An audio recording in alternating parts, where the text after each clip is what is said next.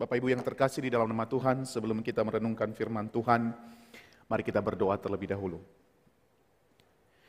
Tuhan, malam hari ini kami datang kepadamu memohon hikmatmu, karena kami memerlukan hikmatmu itu di dalam memahami firman Tuhan.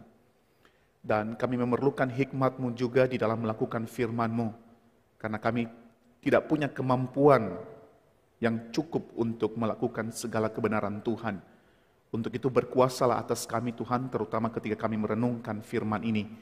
Dan engkau juga tolong hambamu di dalam segala keterbatasan, biarlah Tuhan pakai untuk menjadi saluran berkat bagi jemaatmu dan bagi kami semua yang mendengarkan di mana pun kami berada. Terpujilah namamu Tuhan, di dalam nama Yesus firman yang telah menjadi manusia, kami berdoa. Amin. Saudara, mari kita membuka satu bagian firman Tuhan di dalam Markus pasal yang ke-8, ayat yang ke-36 dan ayat yang ke-37. Markus pasal yang ke-8, ayat 36 dan ayat yang ke-37. Mari kita baca saudara, dalam ayat yang ke-36 mengatakan begini. Apa gunanya apa gunanya seorang memperoleh seluruh dunia tetapi ia kehilangan nyawanya? Karena apakah yang dapat diberikannya sebagai ganti nyawanya? Demikianlah firman Tuhan saudara, yang berbahagia adalah setiap kita yang terus rindu mau belajar firman Tuhan dan mau melakukan di dalam kehidupan kita setiap hari. Salam saudara, salam yang ada di gereja, salam ya, bagaimana kabar? Ya kalau hadir di sini berarti baik ya, paling tidak merasa baik. Nah saudara, Hari ini kita bicara tentang Markus 8 tentang memiliki bumi dan kehilangan nyawa atau tidak memiliki bumi tetapi tidak kehilangan nyawa. Nah, Saudara karena saya uh, cukup aktif di dunia YouTube di dalam tahun-tahun terakhir ini, maka saya suka nonton YouTube-YouTube seperti ini Saudara. Di beberapa YouTuber mereka selalu maksudnya ada beberapa YouTuber yang mencoba menanyakan harga outfit daripada mahasiswa. Dan selama ini yang saya pernah lihat mereka menanyakan outfit daripada anak-anak sekolah yang swasta. Dan kalau saudara melihatnya luar biasa saudara. Ada yang datang ke sekolah datang ke kuliah dengan pakaian bisa sampai miliaran rupiah harga outfitnya. Dari kepala dia pakai topi dari baju dia pakai baju yang mahal terus dia pakai jaket yang mahal dia pakai jam yang mahal bahkan sampai sepatu yang mahal. Dan kalau dikumpulkan semuanya saudara bisa harga miliaran rupiah Bahkan beberapa waktu yang lalu saudara ada satu tren yang sekitar tahun 2019 eh, tren memamerkan uh, apa uh, account rekening, maksudnya account, bank account. Berapa sih nilai yang ada di account kamu? Dan itu di videoin dan itu viral saudara. Ini saya ambil yang paling kecil saja saudara. Di, di Google saya ambil yang capture yang kecil saja. Di, di dalam saldonya itu kurang lebih 397 ribu, eh bukan, 397 rupiah saudara. Tapi untuk yang di youtuber saudara mereka menampilkan begitu antusias ketika account mereka, isi account mereka miliaran rupiah. Bahkan menariknya saudara kalau kita melihat dunia kita hari ini, di setiap tahun itu pasti ada yang nama, maksudnya pasti ada rilis dari Forbes untuk orang-orang terkaya di dunia ini. Setiap tahun saudara, tahun 2020 ada banyak orang kaya di dunia ini dan salah satu mungkin pemilik Facebook saudara masuk di dalam majalah Forbes, orang terkaya di dunia. Apa yang ingin saya cerita katakan dari dari dari tiga peristiwa ini saudara? Saya, saya ingin mengatakan begini saudara, dunia kita hari ini sebenarnya menilai atau dunia kita hari ini mengajarkan bahwa kebahagiaan itu bisa didapatkan atau kebahagiaan itu didapatkan melalui kepemilikan. Kebahagiaan itu bisa didapatkan melalui kemewahan-kemewahan yang kita miliki. Bagi saya saudara ini tidak salah, tidak total salah. Kenapa? Karena jika memang Tuhan memberkati kita, jika memang Tuhan memberikan harta itu kepada kita, atau jika memang Tuhan memberikan kepemilikan itu kepada kita, maka salah satu cara mensyukuri berkat itu Salah satu cara kita mensyukuri apa yang Tuhan berikan kepada kita adalah menikmati dalam kecukupan. Nah memang kalau kita bicara tentang kecukupan saudara, setiap orang itu pasti berbeda. Kecukupan saya dengan kecukup, kecukupan saudara pasti berbeda. Kecukupan saudara dengan kecukupan saya pasti berbeda. Maka salah satu cara kita menikmati atau mensyukuri berkat Tuhan yang cukup itu adalah apa? Menikmati berkat yang Tuhan berikan dalam kecukupan tersebut. Tetapi saudara jangan lupa, jangan juga lupa, jangan cuma kita hanya menikmati berkat saja. Jangan kita hanya, maksudnya jangan hanya menikmati apa yang Tuhan berikan. Lalu kita melupakan sumber berkat atau kita melupakan pribadi yang memberikan berkat kepada kita. Jadi kita mesti mengingat hal ini saudara. Betul memang kita menikmati berkat dari Tuhan. Betul memang kita menikmati berkat atau menikmati kelimpahan yang Tuhan berikan kepada kita. Tapi jangan lupa juga bahwa menikmati berkat dan melupakan pemilik berkat itu sendiri atau melupakan pemilik kehidupan itu sendiri, maka sebenarnya kita sedang ada dalam kecelakaan yang menghilangkan nyawa.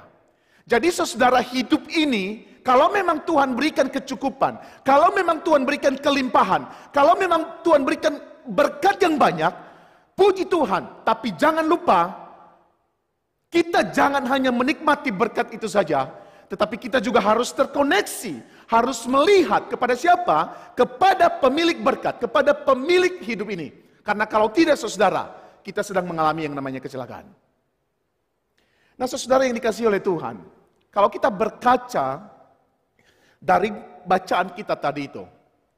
Apa gunanya seseorang memperoleh seluruh dunia? Saya melihat bagian ini saudara, sebenarnya dia bicara tentang apa gunanya seseorang memperoleh keuntungan-keuntungan di dunia ini. Apa gunanya seseorang memperoleh advantage dalam dunia ini, tetapi dia kehilangan nyawanya. Jadi seakan-akan saudara kalau kita memperhatikan ayat ini, Yesus itu seakan-akan sedang mempertentangkan antara jiwa dan kepemilikan. Dia sedang mempertentangkan antara jiwa versus dunia. Ada jiwa dan ada dunia dan kalau engkau memiliki dunia, maka engkau akan kehilangan kehilangan jiwamu. Engkau akan kehilangan nyawamu. Apakah memang demikian yang dimaksudkan oleh Yesus Saudara ketika kita membaca bagian ini? Dari perenungan saya Saudara, pada bagian ini sebenarnya Yesus itu tidak mengatakan jangan. Dia tidak mengatakan jangan engkau memiliki keuntungan. Yesus itu tidak mengatakan bahwa jangan engkau ber, ya, jangan engkau memiliki keuntungan-keuntungan yang engkau kerjakan setiap hari. Tetapi dia mengatakan apa gunanya? Sebenarnya kalau kita coba balik saudara, sebenarnya ada gunanya kalau engkau sudah ketemu dengan pemilik kehidupan.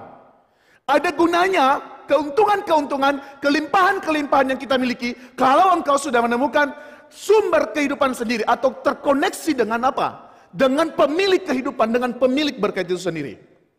Jadi saudara, kalau kita memperhatikan bagian itu, dia mengatakan begini, apa gunanya memiliki seluruh dunia dan tidak terhubung dengan sumber jiwa? Saudara, kalau kita memperhatikan konteks bagian itu sendiri, Yesus itu sebenarnya sedang mengajak orang, mengajak murid-muridnya untuk apa? Untuk follow, bukan follow me ya, bukan follow Melki, tapi untuk follow me Yesus sendiri. Jadi, apa gunanya engkau memiliki seluruh dunia ini, tapi tidak mengikut Yesus? Maka apa yang terjadi? Engkau akan kehilangan nyawamu, saudara. Apa gunanya engkau memiliki seluruh kemewahan ini, seluruh kelimpahan ini, tetapi engkau tidak terkoneksi, engkau tidak sungguh-sungguh berjumpa dengan Yesus, sang pemilik kehidupan itu, engkau sedang kehilangan nyawamu, engkau sedang kehilangan jiwamu. Saudaraku yang dikasih oleh Tuhan, saya ingin mengatakan begini dari perenungan kita pada malam hari ini. Sebenarnya begini, kepemilikan itu kepemilikan terhadap segala sesuatu yang ada dalam dunia ini tidak memberikan garansi bagi keselamatan nyawa, tidak memberikan garansi bagi keselamatan jiwa. Saudara masih ingat gak sih pemain basket terkenal yang beberapa tahun yang lalu meninggal sedang menikmati kemewahan saudara. Betul ya? Sedang menikmati kemewahan. Siapa namanya itu? Kobe Bryant. Siapa sih saya lupa. Saya juga lupa namanya. Seorang pebasket terkenal. Seorang seorang yang terkenal dan kita tahu ketika dia naik, naik helikopter sedang menikmati helikopter, tiba-tiba apa yang terjadi saudara? Helikopter itu crash dan apa yang terjadi? mati. Apakah kemewahan, apakah harta yang dia miliki menyelamatkan dia? Tidak, saudara.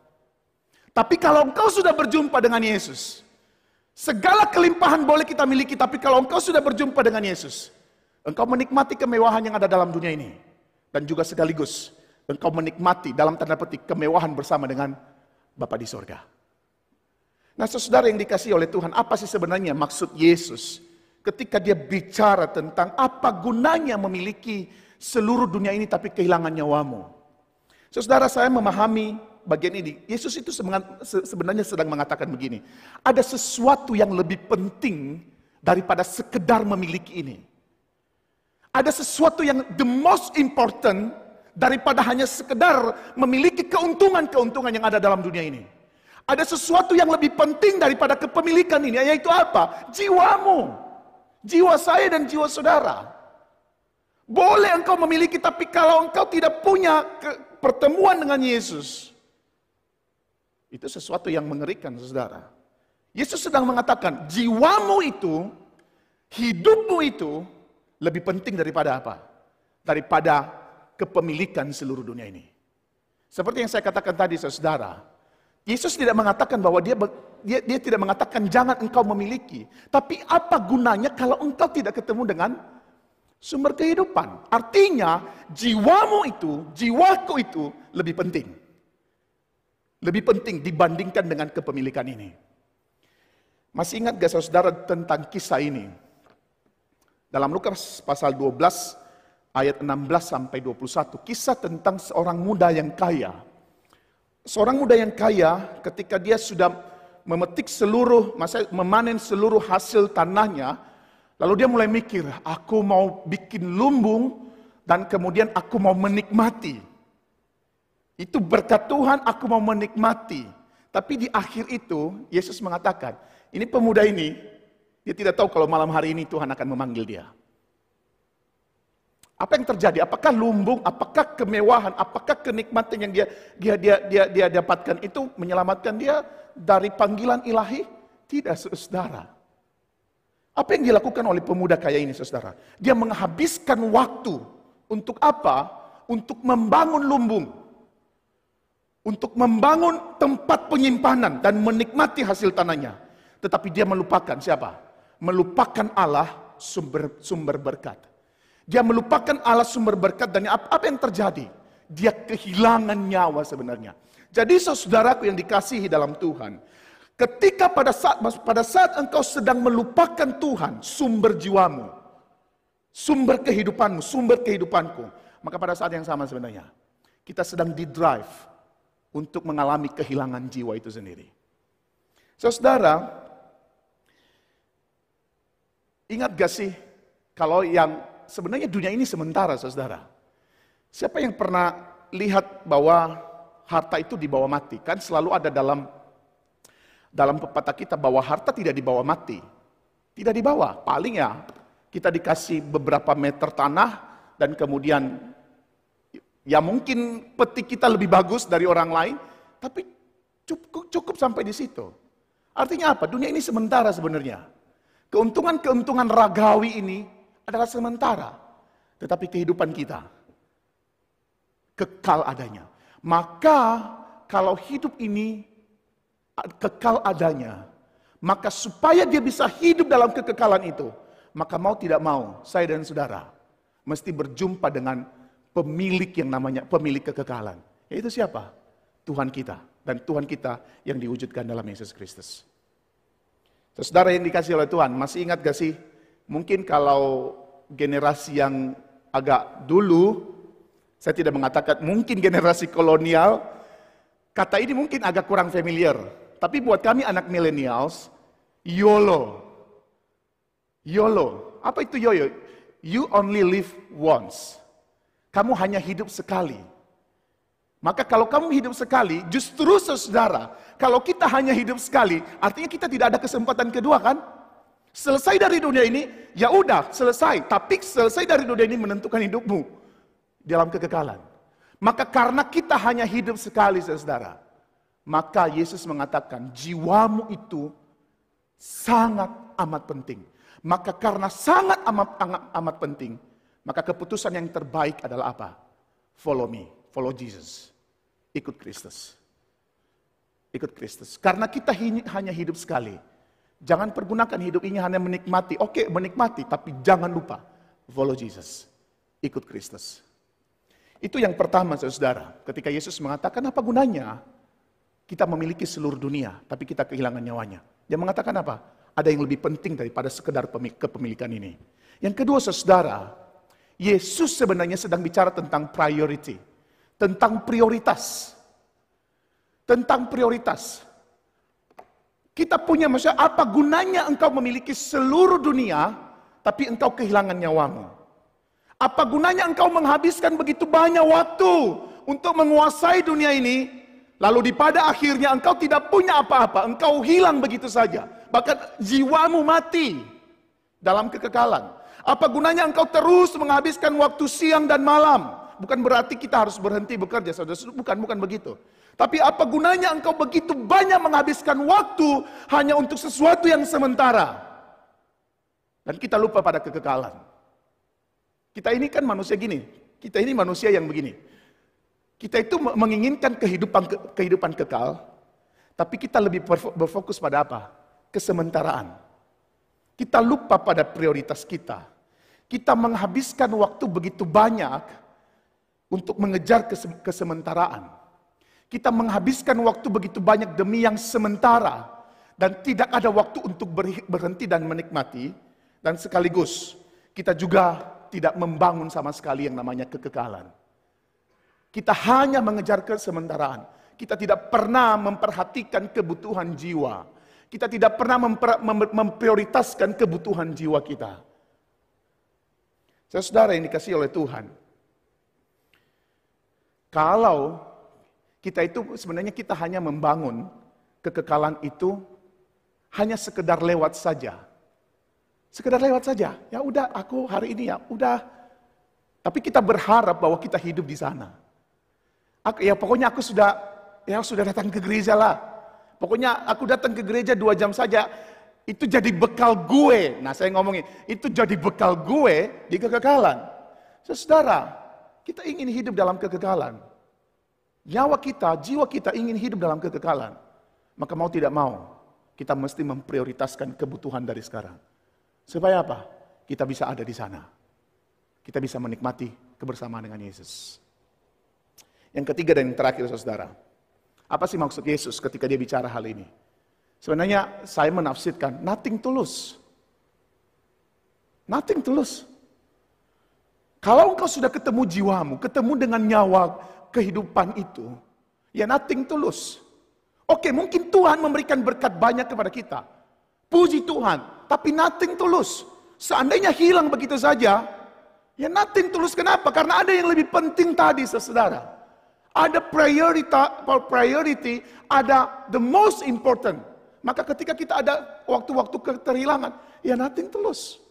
Kenapa? Karena memang kita sudah menemukan core-nya, sehingga ketika keadaan bisa berubah, menghilangkan segala sesuatu kepemilikan kita. Nothing tulus. Kenapa? Kita sudah menemukan yang utama. Kita sudah menemukan yang yang important.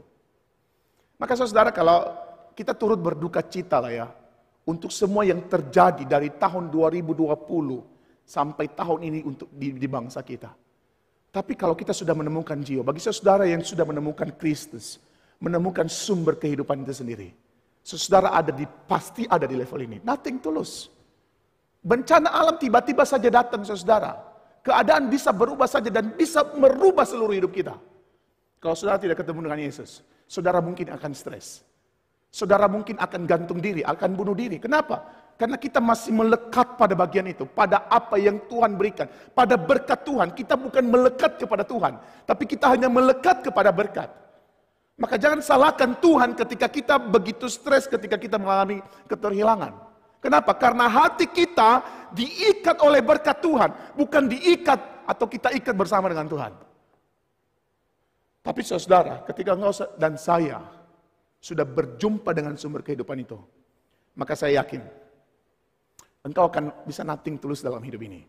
Artinya saudara, sekalipun engkau mungkin kehilangan materi, engkau kehilangan segalanya. Tetapi jika engkau di dalam Kristus, jiwamu tetap terpelihara. Hidupmu akan tetap terpelihara. Saudara, maka ketika kita sudah berjumpa dengan Yesus sebenarnya, salah satu poin penting bagi kita hari ini, kita siap mengalami keterhilangan. Apa pun resiko, kita siap mengalami keterhilangan. Kenapa? Karena kita sudah menemukan yang lebih penting tadi. Jadi saudara, bagaimana sih supaya kita bisa menemukan semua ini? Kita bisa menemukan yang penting itu kita bisa memprioritaskan sesuatu dan kita bisa nothing tulus dalam hidup ini. Menurut saya saudara, melalui pembacaan kita hari ini, mengikut Yesus adalah jalan terbaik menemukan kehidupan. Jalan terbaik siapa pun engkau yang mendengarkan berita ini. Mengikut Yesus, mengikut Kristus saudara, jalan terbaik menemukan kehidupan. Engkau tidak bisa menemukan di tempat lain. Hanya dalam Yesus. Dan sekaligus jalan terindah untuk melihat berkat sebagai sarana bagi kita untuk menemukan Allah. Jadi saudara, ayat yang ke-37. Menarik sekali, karena apakah yang dapat diberikan sebagai ganti nyawanya? Tidak ada. Sekalipun engkau memiliki dunia ini, tidak bisa menggantikan nyawamu. Tapi kalau engkau bisa berjumpa dengan Yesus, engkau menaruh hidupmu dalam Yesus, engkau menaruh seluruh kehidupan ini dalam tangan Yesus, engkau sudah menemukan kehidupan, engkau sudah menemukan kelimpahan yang sejati, kemewahan yang sejati. Jadi saudara, sebagai penutup. Dunia ini, harta, keuntungan, keuntungan, keuntungan, keuntungan materi yang kita miliki. Boleh saja kita miliki, Tuhan tidak larang kok. Tuhan tidak pernah melarang untuk tidak untuk memiliki ini. Tuhan tidak pernah melarang kita untuk memiliki uang yang banyak. Tuhan tidak melarang. Tapi apa gunanya kalau kita tidak berjumpa dengan Kristus? Maka kalau Tuhan memberkati saudara hari ini, pakailah berkat itu, pakailah harta itu, pakailah kepemilikan itu untuk menolong kita menemukan Yesus, menemukan Tuhan, menikmati Allah, dan sekaligus pakailah itu untuk menolong orang lain menemukan Yesus juga. Jadi saudara, sebagai penutup, mengikut Yesus, mengikut aku, mengikut Yesus adalah jalan terbaik. Menemukan jiwa dan menyelamatkan jiwa itu dari kematian. Tuhan Yesus memberkati saudara. Mari kita berdoa. Tuhan, berikanlah kepada kami kekuatan untuk melihat segala sesuatu ini sebagai sarana bagi kami untuk menjumpai Engkau. Pakailah setiap kepemilikan kami untuk menolong kami melihat bahwa ada Kristus yang lebih penting dalam hidup kami yang menghidupkan jiwa kami yang sudah mati ini. Tolong kami Tuhan, tolong anak-anak Tuhan di mana pun mereka berada saat ini Mampukanlah mereka menemukan Kristus di dalam segala keadaan, dalam segala ke kemewahan, dalam segala kelimpahan yang Tuhan sudah berikan kepada mereka. Terima kasih Tuhan, hambamu selesai berbicara, tapi biarlah firmanmu itu terus berbicara di dalam hati setiap kami. Di dalam nama Yesus kami berdoa. Amin.